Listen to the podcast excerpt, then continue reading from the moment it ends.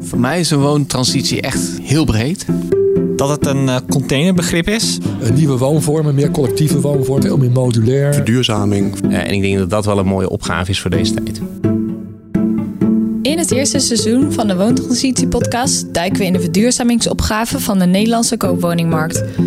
Verschillende professionals delen hun inzichten. Huip de Mulder. Jeroen Pels. Ferdy Lechee. Patricia Plas. Onno dwars. Nou, het gaat natuurlijk eigenlijk gewoon over het aardgasgebruik. Van hoe zorgen we nu dat bestaande woningen verduurzaamd kunnen worden naar een niveau dat ze in ieder geval op een andere manier verwarmd kunnen gaan worden. Misschien hebben we wel gewoon een minister van visie nodig. Wil je solliciteren dan? Minister van visie sta ik voor open. Ja, ga hier nou nog maar overheen. Deze podcast is mogelijk gemaakt door Calcasa, Rabobank en Engage.